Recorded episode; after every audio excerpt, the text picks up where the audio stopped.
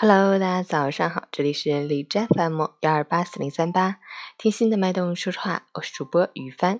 今天是二零一八年三月十三日，星期二，农历正月二十六。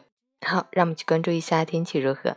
哈尔滨多云转阵雪，五度到零下七度，微风，多云天气，天空云量较多，局部地区有阵雪飘落，能见度很差，大雾黄色预警，路面湿滑难行。道路结冰，黄色预警，出行注意做好健康防护，并及时了解路况信息，谨慎慢行，驾车注意交通安全。截止凌晨六时，哈市的 AQI 指数为九十，PM 二点五为六十五，空气质量良好。